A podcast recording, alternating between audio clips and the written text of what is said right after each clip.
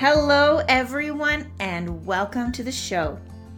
My name is Michelle Neustetter, and I am the woman behind Extreme Excellence and Finding Fearless. It's my goal to help you to create strategic action plans so you can get unstuck and create the life you dream. Make sure you subscribe, leave a review, and tag us on social media using hashtag Finding Fearless so that we can see how you're creating your life.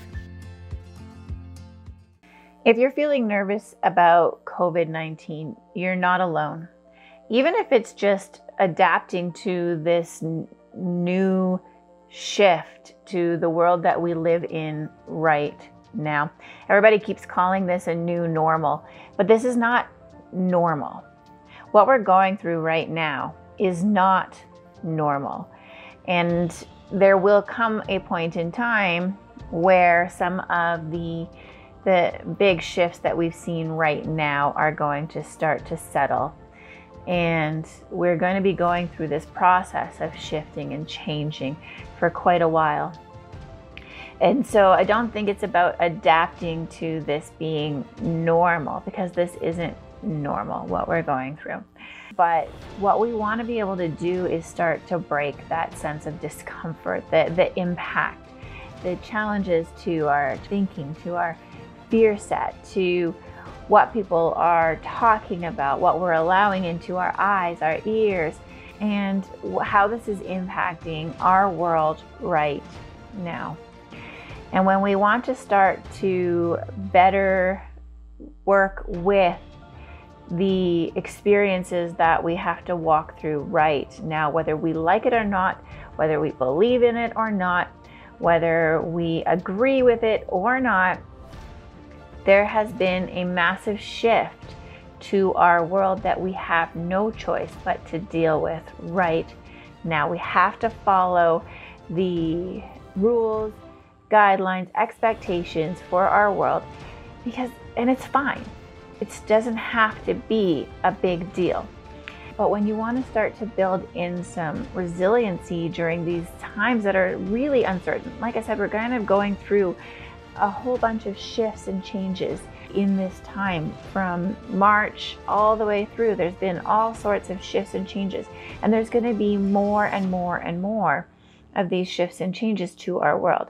And so rather than sit in fear about what has been, what could be, we can start to build up our own resiliency towards these challenges that we have to face first things first is we have to accept what is outside of our control. So much of what's happening right now is outside of our control. And when we focus on what we have no control over, we're left feeling frustrated, overwhelmed, exhausted, stressed. Sometimes it brings up anger, and there are certain circumstances where things are just not in our power to control.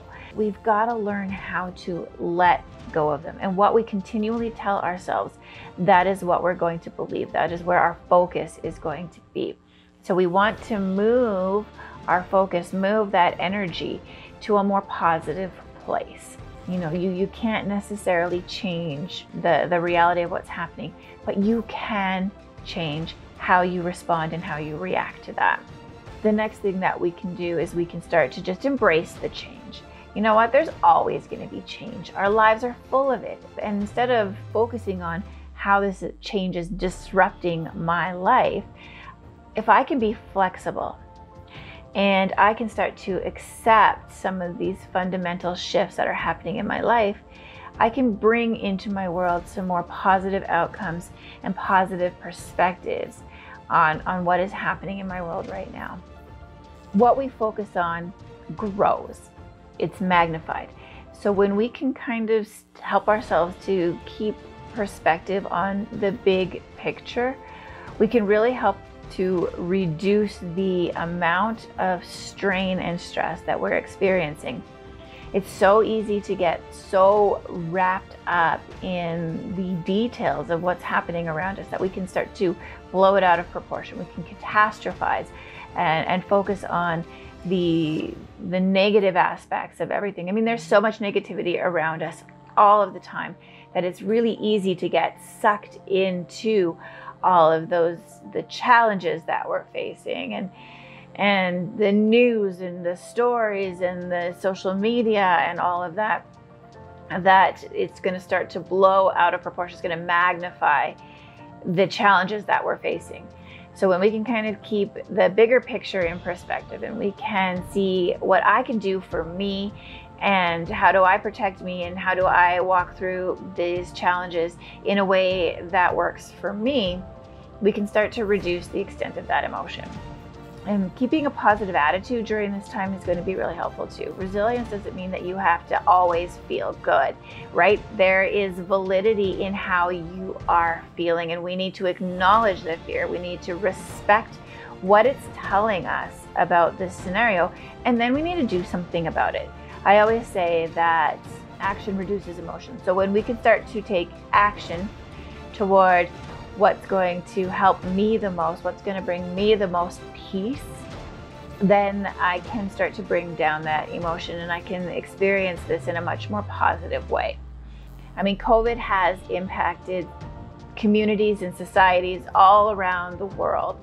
It is not just us who's going through this, everybody is walking through this and we can get through this.